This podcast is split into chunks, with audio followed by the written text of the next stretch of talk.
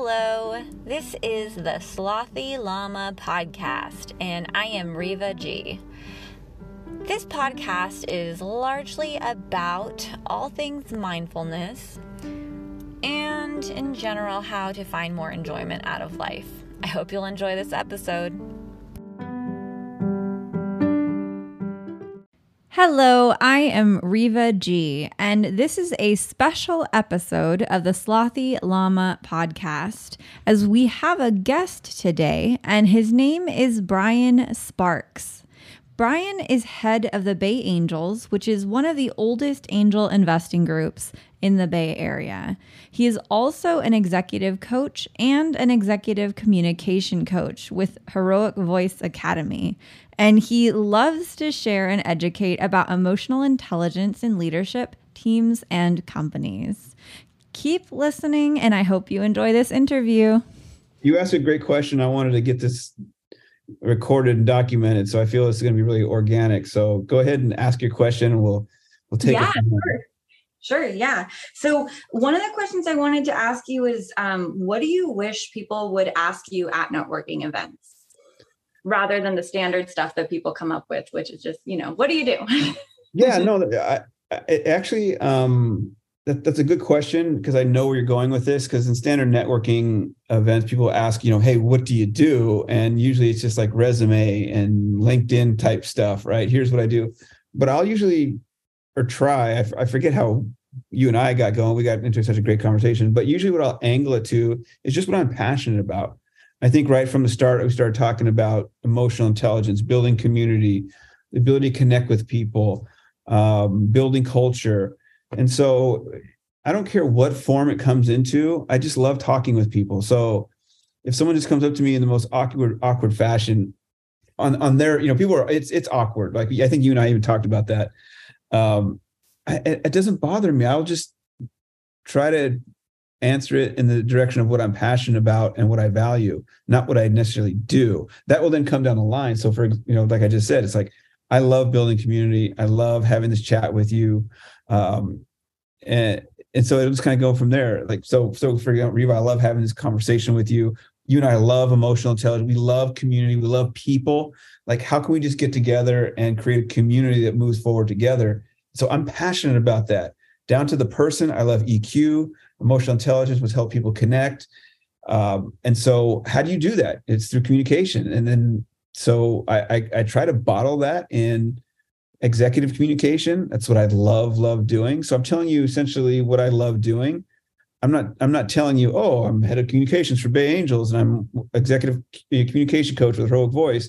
I'm not t- giving you those titles. I'm telling you what I love to do. And usually the conversation kind of unfolds from there in a better, in a better way. So I don't, I don't care what people ask. I'm going to tell them what I love to do. I love that. And that's super helpful for people on the side of like, what do you do in that situation? And how do you answer that question you know in a way that's really going to serve both you and the person you're talking with? Because i try to one of the things i try to do is i try to get postdocs and grad students like the academics. I used to be one of them um, and i hated networking. It just was like oh i couldn't do it. Um, I, i've 180 on that one so like i'm very different now. But i try to get them to do these things and it's so helpful when i can give them like exact steps or, or, ways of answering or types of things to prepare for. And that makes them a little bit more comfortable with like okay now i'm ready to go. I, I can at least prepare for this. They just really like to prepare. So like, yeah. i can prepare what i'm passionate about and talk about that. So thank you. That's super helpful. Good good. Um, okay. And then another topic that uh, i'm interested in is what is the most challenging self-limiting belief that you have overcome that's kind of given you the the biggest leap forward since you've overcome it if you are comfortable with sharing that? No it's a great question. I'm probably one of the few people who will easily answer that. Um, so when it comes to emotional intelligence one of the very first things i preach and try to live out is being vulnerable. Um, i know when i first got up in the startup world this is you know 10 years ago i, I struggled with imposter syndrome like, who am I to take the stage in front of people who are so smart, so accomplished? And I really limited my value. I I would I would speak of a from a really kind of a weaker position, so to speak. Um, and so I really struggled with that, that imposter syndrome. But really, what I come to find out in a community of specialists, uh, the more they need others. So, so for example, um, I got my start really kind of in biotech, and I'll tell a story that was that really gave me a huge wake up call. Um, so, sensitive ears beware. This is um, this is this is such a cool story but it really blew my mind. Uh, so years ago, I went to an event. It was at Genentech, and it was just when I was getting in the startup world, and I was there to listen to pitches. You know, I was kind of instructed to go there. Of course, what do I know about life science at the time? I'm a com guy, right? I like connecting, but I went and I listened, and I arrived a little bit late intentionally because you know it's Genentech in San Francisco and it's a big event. And I, I stood in the back and um, started listening to the pitches. I mean, amazing pitches, very polished. At the time, I'm thinking like, wow, this is amazing. But I didn't understand anything that they were saying. And it was really like frustrating. But I, I listened for structure, I listened for delivery, I listened for those things, right? And then a guy came in about five ten minutes after I got there, and he kind of puts his hand on my shoulder and he goes, Hey, what what I miss? And of course, me at the time, I'm trying to sound like, hey, I belong here. I go, oh, you've missed, you know, and I don't, I don't remember what I said at the time, but I remember I started thinking of things that would sound smart, right?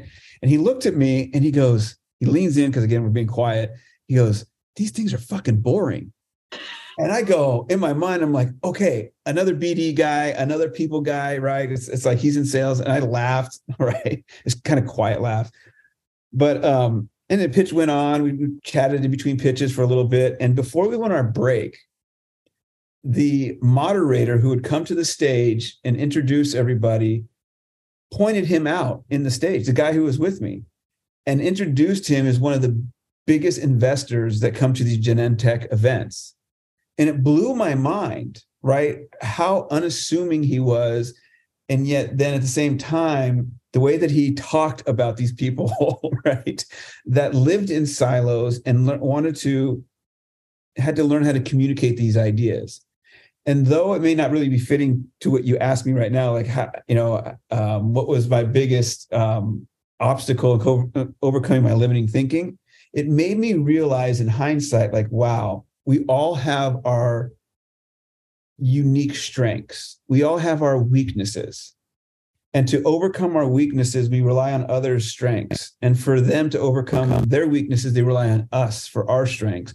And when you find your place, and it doesn't necessarily mean getting smarter, it doesn't mean necessarily meeting new people. When you find your strengths and you fit in the right place, your heart comes alive, your sense of fulfillment comes alive, and people gravitate towards you.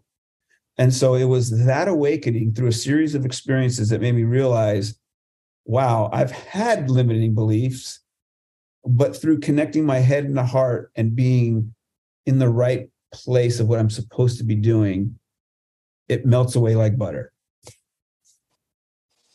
I love that. That is that is oh, you answered it very well. That's perfect. I mean, I think a lot of us do struggle with the imposter syndrome with the, all these other things, but I feel, I really feel what you're saying with kind of like finding your right place in all of it. And instead of focusing on all of the problems that we have and all of the, the things we lack or all of the things we are yet to overcome, just knowing that when you're in the right context of life, you're kind of just gonna feel right into it and your heart's just gonna take you across the line anyways, because you're in the right position for whatever it is with the resources you have. So that's really reassuring and kind of comforting. and the opposite of what I hear a lot of with like kind of the self development world, where it's, well, self development isn't bad per se, but there is a lot of focus on what's broken, what's wrong with you. What's so I really appreciate that perspective of it being more just like you're actually good when you're in the right place you'll shine yeah i mean honoring your like you have strengths like there are things that i you know as i get to know you i'd be like wow Riva really has a strength in this area, and I know it would complement my weaknesses. And I believe that about everybody. And so, if you're honoring others' strengths, if you're honoring um, people's presence with gratitude, um, you naturally find that click, that click space, right? Where you just, oh, there it is. And you move forward better together than you do individually. So, I struggled at a younger age being very judgmental. I was very competitive, like growing up in sports, very competitive. And so I saw everyone as like, you know, my, my enemy, the one to, to overcome, to beat, do better. And there's nothing wrong with that in, again, context. But if I don't first honor those I'm competing with, then I'll never really take the battle battlefield at my best. That's really valuable to hear too. And just curious, what sports were you involved in, or were your were your favorite at least? I to? Yeah, geez, I played everything. So I did a lot with my dad too. So I love football and baseball. Uh, okay. I did basketball, archery, motorcycle, cross, motocross. Um, so I kind of came up in that environment when I got to try a lot of different things. Gotcha. So now is your is your um, what was it? You do um, biking, but like more like mountain biking, that kind of stuff. Is that kind of like your come down from the motorcycle days? Oh yeah, you remember that. So now I do love mountain biking. Yeah, I love hiking. I love being outdoors. Um, I, I think if if I'm going to do stuff to unwind, that's that's what I would do. And of course, you know, family and friends are always a good a good good thing to touch base with very routinely.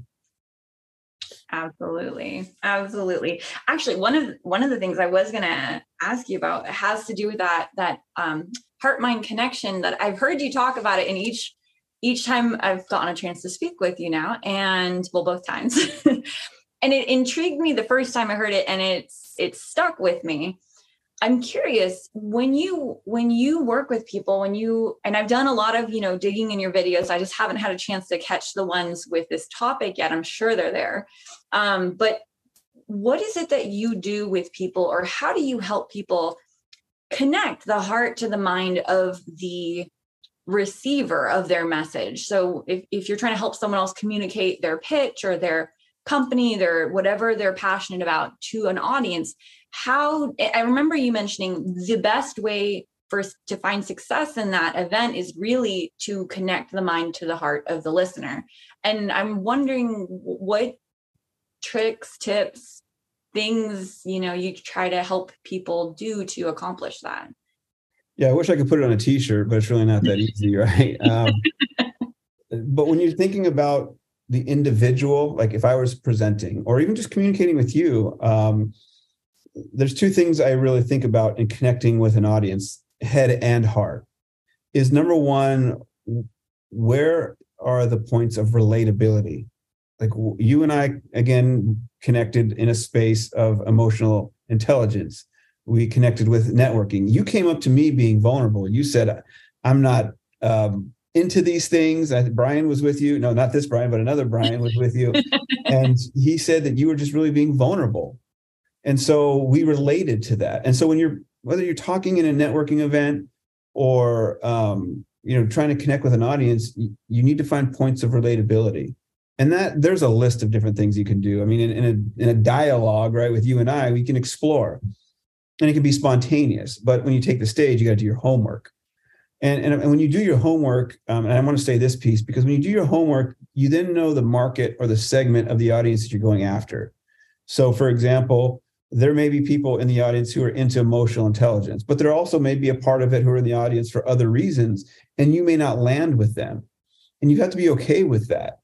Um, if we don't have that distinction, if we don't put it in that container, then if someone heckles us or we get bad feedback that we didn't expect, it, it could really like stick with you and not really encourage you to take the stage again. And so relatability is really important to make a connection. And, and it does two things. One, when you're when you're seeking relatability with someone else and you're focusing on someone someone else and trying to understand them the second thing that happens is you take the focus off of yourself and you you lose a lot of that nervousness and fear and insecurity too often when we're focusing on ourselves and like how am i landing you know is this good enough that's where the fear really comes in and stage fright and you know uncertainty and doubt but when you're really trying to figure out someone else you find the relatability the other piece, the head heart, I mean, you can think through that. The heart piece is really empathy. And oh my God, Riva, I could go down a rabbit hole of empathy when, it comes um, to that space. And I think empathy is something you really learn through first self awareness. When you know what it's like to immerse yourself in emotions and experiences and allow yourself to feel that, then you can naturally understand well, people, others can go through that as well And so this takes coaching. Like I said, I wish there was a magic bu- a bullet point to go, oh, here it is on a t-shirt. But it's really walking through practices of relatability and practices of self-awareness. Like, what am I feeling now? Like, where's this coming from? You know, uh, what is this emotion? Where is it in my body? I'm, I'm reading a great book right now called The Body Keeps Score. I think I even mentioned it to you. Uh, it's called Body. The Body Keeps Score, and and the head and the body are totally connected. So we just don't experience emotions up here. It's in the body. And so when you can really identify where these emotions, you know, sit, again, it really puts things in context and allows you to stay centered despite feeling fear and sadness because we don't want to disconnect from those things. Um, you, you want to immerse yourself because it's the, that's the connective tissue with others. When I can sit to you and say, I know, hey, Riva, I'm I'm nervous and really scared of meeting new people. Like I can connect with you on that space, um, or I can remember, or I even still get nervous, you know, meeting new people. You can sit in that and use it as almost like a superpower to connect with people. I love hearing you talk about empathy in that manner.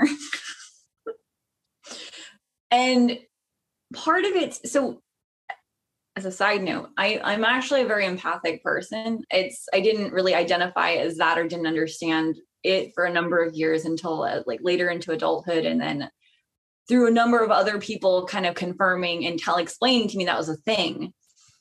And for a good year, I tried to undo that mm. because I thought it was a weakness because it made me feel so out of control of my own experience in life because I would get so enveloped in what everybody else was feeling. So I would know too well when someone was in pain or when someone was frustrated or someone was sad that it in my mind I I almost devolved it as like a I need to get rid of this. because I'm not able to function or I'm not able to be a strong, powerful person because I'm feeling everybody else's feelings.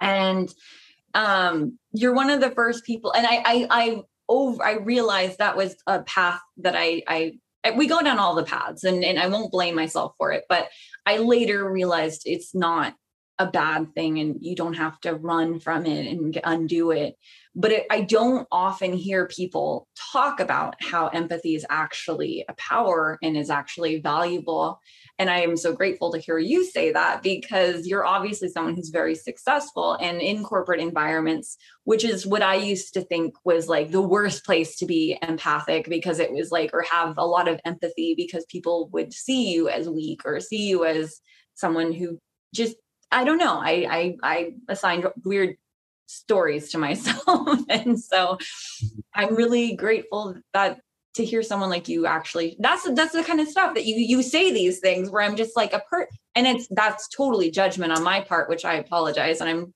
i'm overcoming because i'm learning how there's all these amazing individuals in all of these environments like within the marketing side within the communication side where it's like you guys are actually you are very empathic or you you value that and you see that and you try to culture and and like nurture that and that's amazing Yeah, it's funny. I hear um, what you're saying is, you know, a lot of people do carry a similar belief um, perspective on empathy.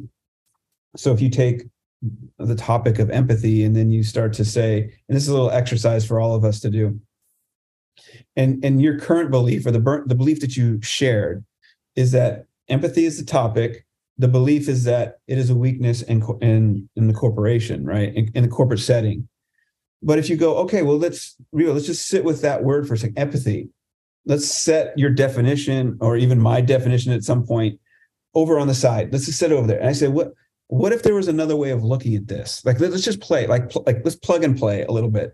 All right, we're gonna have empathy, and then we say, well, what if empathy was a superpower? Like, what if we have the topic again, empathy, and the belief is now now it's a superpower what would that look like? Look at you smile, right? Instantly you smile. What if it can get you to stand up into that? And in terms of coaching some of our clients, that's a common belief, which you what we talked about earlier. It's no, it's a weakness. But when you have them embody what you are talking about, the body keeps score. there's this congruency that again pulls people to them and go, oh my God, I'm not alone. I want to follow Riva because I, I believe in what she's saying deep in my soul. And I don't like thinking it's a weakness. I think it's a strength. And as, as a leader, and one who especially has a lot of responsibility communicating, when you empower people like that, I mean, that's the number one thing about leaders, not telling people what to do, it's empowering other leaders. And when you do that for others, you naturally will again have people gravitating towards you. And so I encourage you, like, play with that. listen to this back, right? Play with that idea of like empathy is a superpower, and the ability to connect is a superpower. Oftentimes people think it isn't, but I'm I'm imploring you take that belief and set it aside and plug in another one and you will you will rise. I appreciate that activity. I will be applying it to many things. Thank you. Yeah, fun. um, no, thank you for that. I know the topic of giving and sometimes maybe like I in my past I've done a lot of like community service kind of acts of service that sort of thing to support people. Like a lot of it's academics you know they they're grad students they don't have a lot of money they, they just need help. They aren't really getting the support from the universities always. No no blame but when is the appropriate time to be giving and be of service versus when it's time to be valuing yourself with an actual dollar amount or something when you're offering your services and and kind of like staying in a in a healthy walk in that line. Yeah i mean that's a great question and i i, I gotta be honest with you i don't know if my answer would be what you're looking for uh, it, it may not be i struggle with that. Um an empath requires heavy boundaries and it requires heavy pacing and leading. In other words you as an empath you will naturally pace others that you connect with. You'll pace like we'll, fe- we'll, we'll, we'll think the same, we'll feel the same, like we'll immerse each other in each other's experience.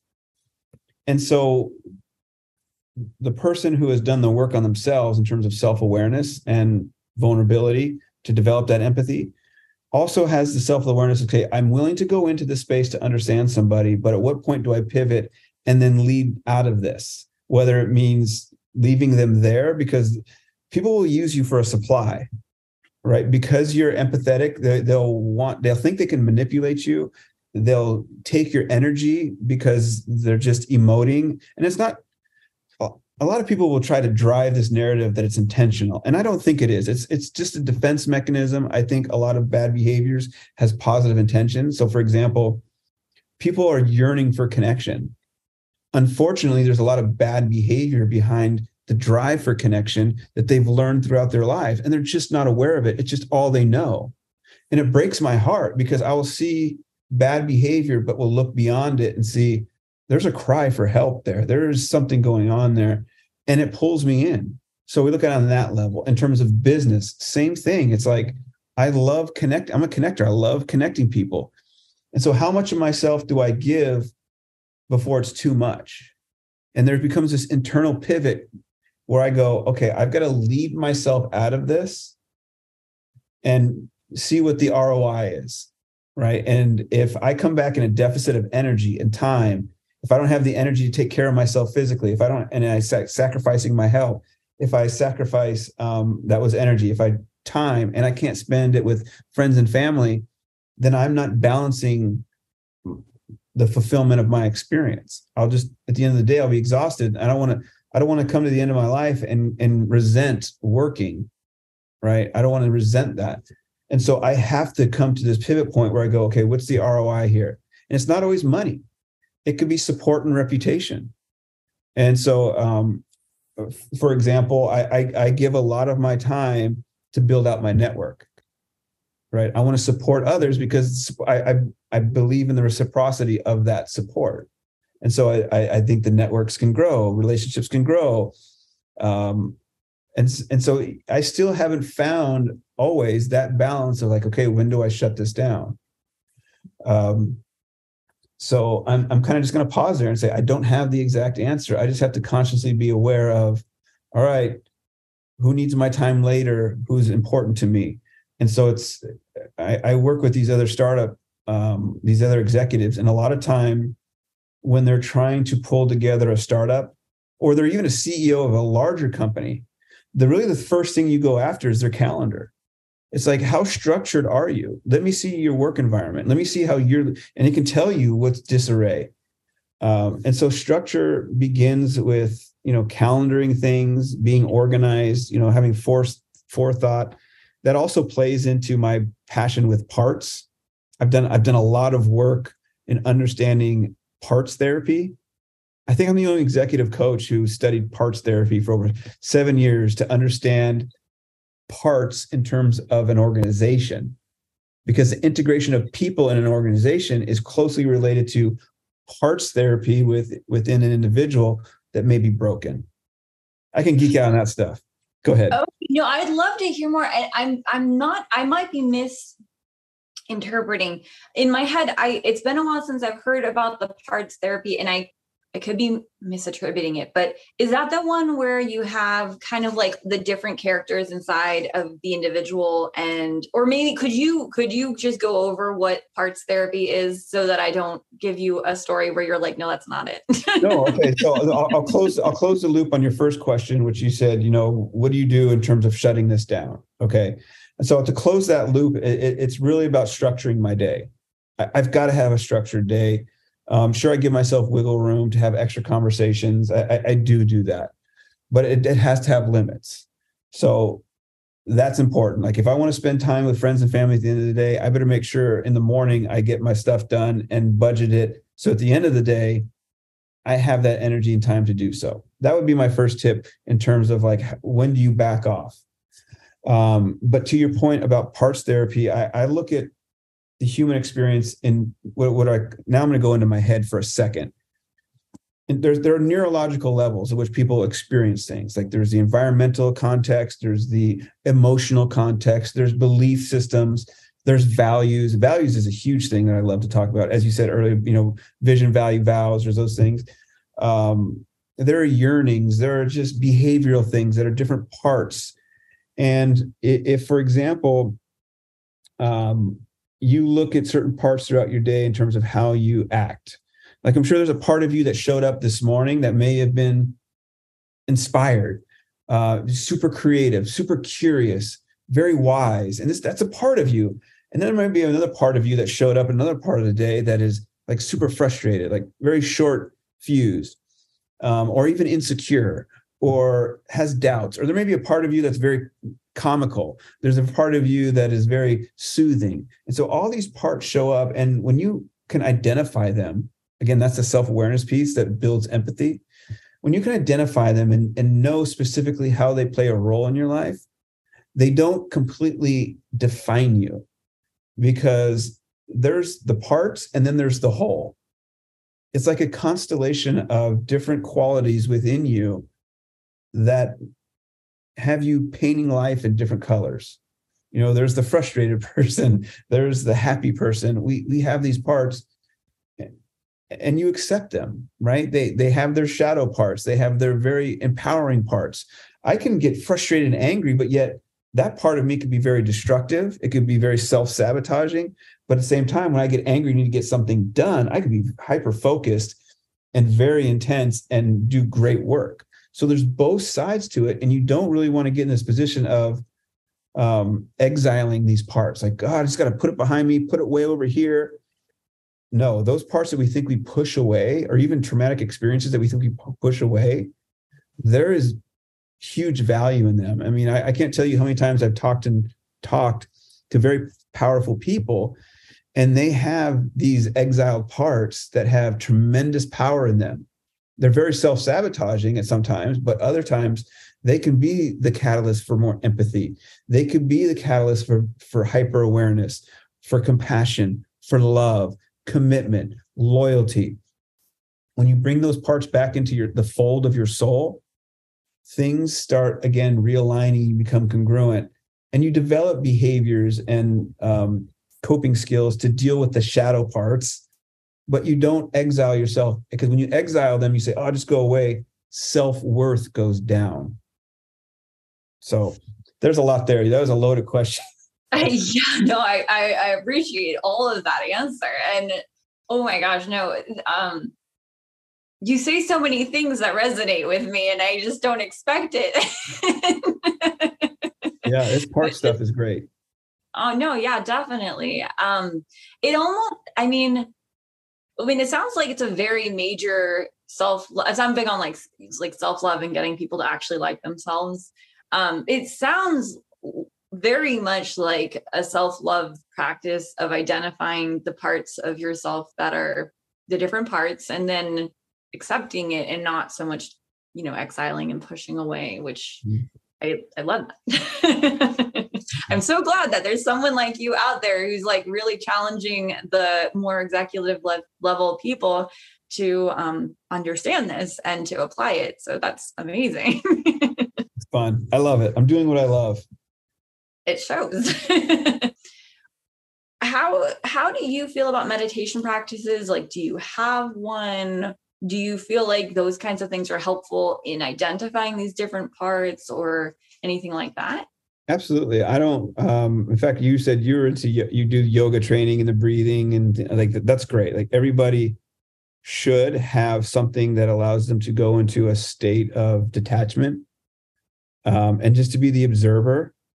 I i i believe again our our highest most creative thought process is just the state of observing internally. Like how can i just observe myself be the be the watcher. And in order to kind of develop that um it has taken some meditation. It has taken um i'm not good at it. I'm not great at it. Actually to be it's some variation of that but i have my mornings while i literally sit in the same place at the same time drinking a cup of coffee and i'll literally just stare at the wall.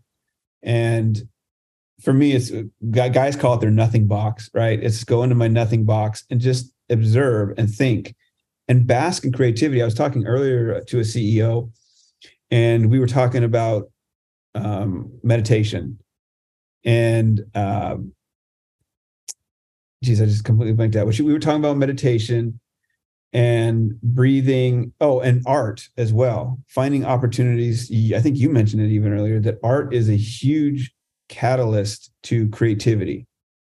And I think all healing happens in this creative space that allows things to naturally dance together. It's, it's, I mean, it, it just brings things together in a creative, when you're in a state of creativity, you're in a state of healing, I believe.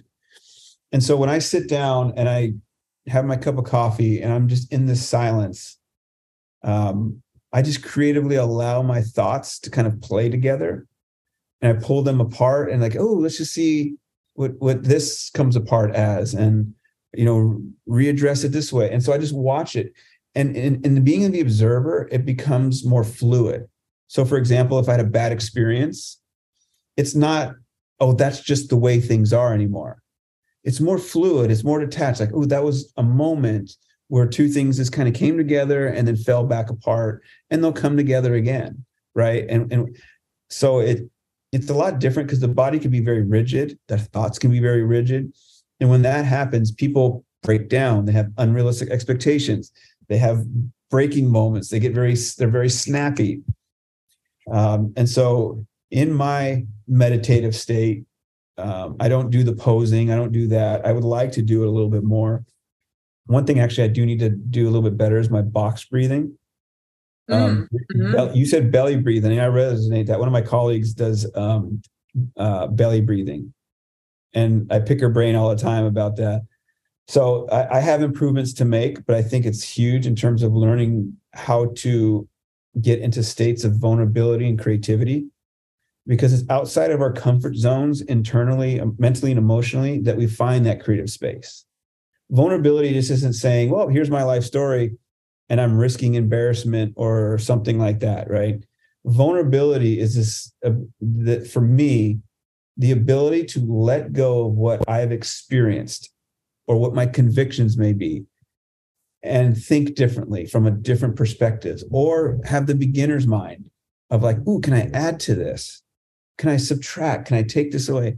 So it's this playing with it. This again, I call it the plug and play. Like, can I can I just plug this in or disconnect this? And that's an observer's perspective that I practice with meditation. I mean, I, I again, I'm not the best at it, but it's how I play with it in the morning, and that's how I try to grow as a person.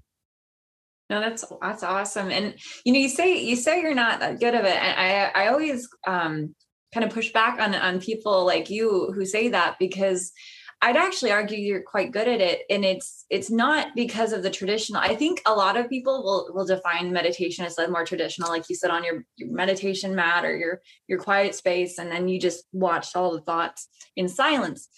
But I actually like one of the things I try to teach a lot of times is how all sorts of ways to do meditation that are not sitting in a corner by yourself or in silence.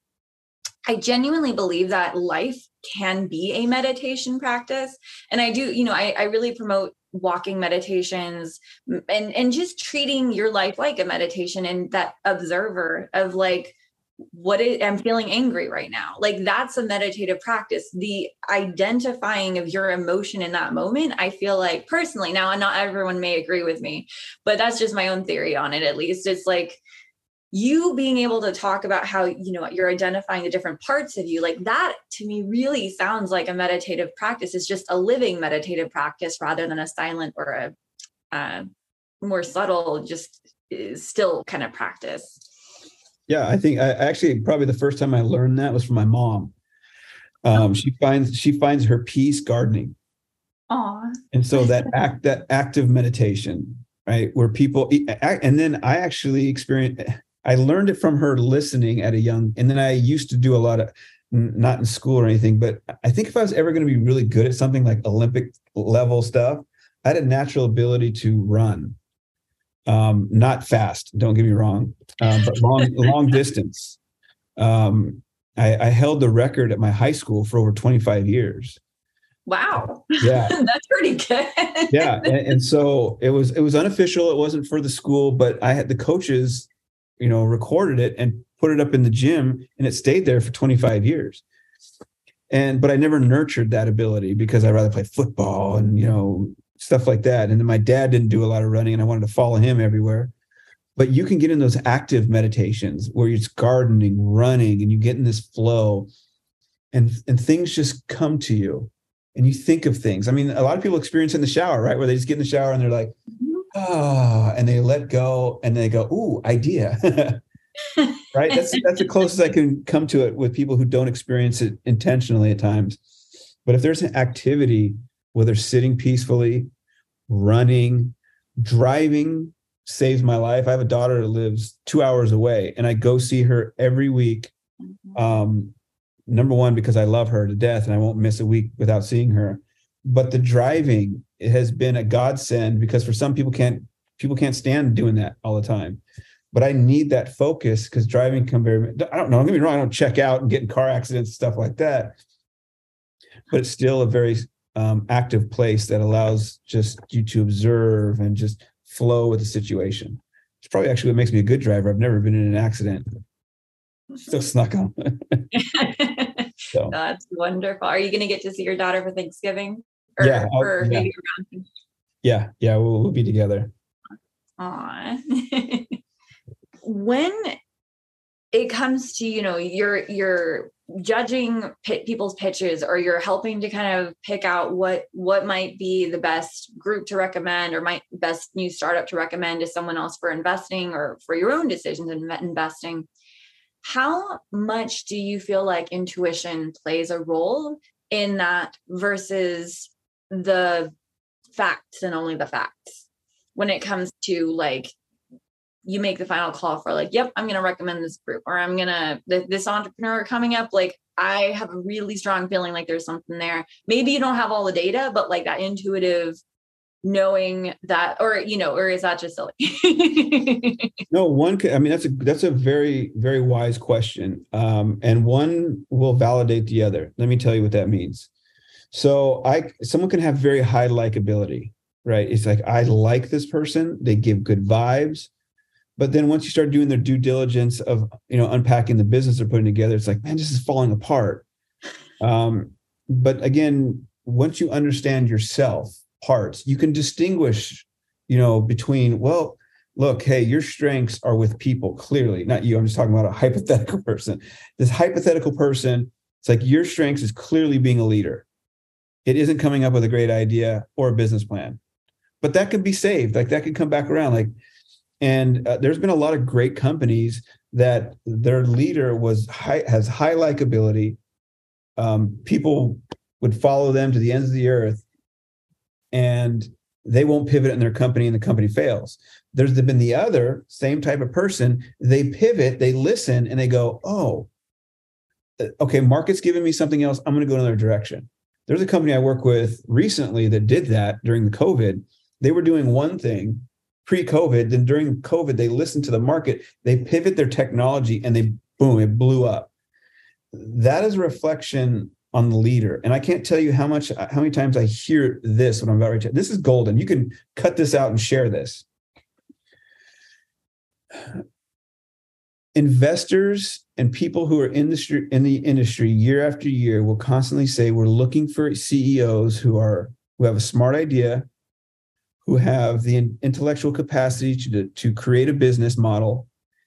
And then the leader needs to be greater than the, the two other points because they're the one who captures the market, drives the team, creates the messaging to connect with other people.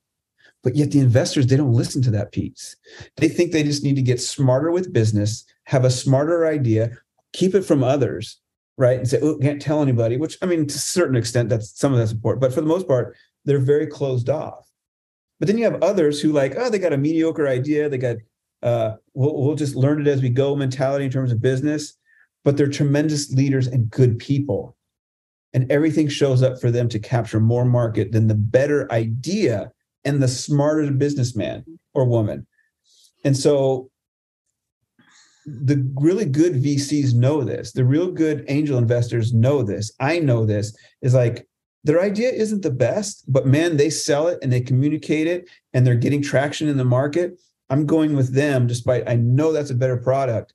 I mean, you hear this off, I don't know, this is not my opinion, but I hear this all the time. Look at Apple, for example. I have an Apple. And based on what I've read and what I've learned what I've learned about Apple and Samsung, Samsung is a way better phone. Now I haven't done the research because again, I'm an Apple guy. I I I, I like it. So you'll see that a lot. You'll see it on both ends of the spectrum where you have a kind of a middle road product, best in practices in terms of business, great person to the moon, moonshot. Then you see the other side of it where it's like, ooh, this is a 10 out of 10 product, but the CEO is living in a silo and then they end up in the gutter. Right. So it's it's really it's it's got to be good enough. The product has to be good enough, and that's measurable. The math is easy, actually, at times. But who's driving this? And you can you can you can see it if you're self-aware. And again, there's more people who go on pure data. Now in life science, where I grew up in, right? Life science, that's very measurable. And and a lot of bigger companies are looking to acquire that information but outside of life science, driving a business depends on on the leader. this is Ranger. She she wanted to come in and say hello. oh, look at that face. oh, thank you. Can you give everybody kisses? Huh? She's a good girl. No that i love that answer. Thank you. Thank you so much. That's super helpful and and it very much resonates. And i i really appreciate because i know you you obviously have an expansive amount of experience extensive experience with all of the, the investors and seeing these people who are successful versus not. And so it's it's nice to hear that from your perspective. You you do value the intuitive side a bit and it's more than just really the product it's really got you got to have that good leader it's a balance yeah yeah. yeah. Well, I'll I'll wrap it up with with with well, there's three real small questions. One you've you've answered for me in the past, and that so the things I was going to ask you was, what is your favorite self care practice? Which I didn't ask before, so mm. this hmm. is the less easy one. But self care, probably just being outside, being outside. Yeah. Um, and truth be told, I got a nap sometimes. Right. I love that. I love a good nap. That makes uh, me happy to hear you say that. It's very uh it's it's it's undervalued. A, na- a, good nap from time to time, a power nap is is good. Um so being outside, again, being very responsible for my time. There's no greater value in life than time. You need to, I feel I need to be responsible with that. I need to protect it for others and myself. um, and of course, I'm I'm not very rigid. I'm not a drill sergeant, but um, I, I do need to be. I love efficiency. I do. I really love efficiency. That's no. that's that's the end of the day. If I've had an efficient day, and I always make my bed. so um, you, you got to have little wins and, and self-care you, you got to find the wins you got to think too often self-help gurus go oh think big but i'm really saying that oftentimes thinking big is the catalyst for um, uh, procrastination for me um, and making a transition i like to think small like i need to go to the gym right i'm tired i'm hungry but what's the first thing i need to do i need to go into my room, right? I need to go into my room and put on my shorts. Once the momentum is going, you're on your way. And so in those moments of pivoting, for me, that's that's healthy. So I have to say some something in in those in the details there would be my greatest self care. I haven't thought about it, but I do manage my time uh, and make sure the day is balanced with friends, exercise, and work it's got to all be fulfilling too. Don't do things that don't fulfill you. Absolutely. Absolutely. And then the one that you have answered before, but what is the book you would recommend most to read right now? I'm reading right now. I, I actually shared this with you. And well, actually, I'm in the second phase of reading it. Is the Leading with Heart book? I think you said you got it. Mm-hmm. Um, the, the got it right what's that? I got it right away. I, I, I, love that book. Um, the other, I've got books recommended all the time. I've got um, The Body Keeps Score, which is very intellectual book. Um, but those are the two that are top of mind and are in my hands as we speak. I got a whole bookshelf of books. Though. The author for the um, was John Baird, right? Yeah. For the yeah. leading yeah. with heart rate. Okay. Yeah. Perfect. Sounds good. Thank you so much for everything. Take care. Have a good Thanksgiving. You too. See you soon. Bye. Bye.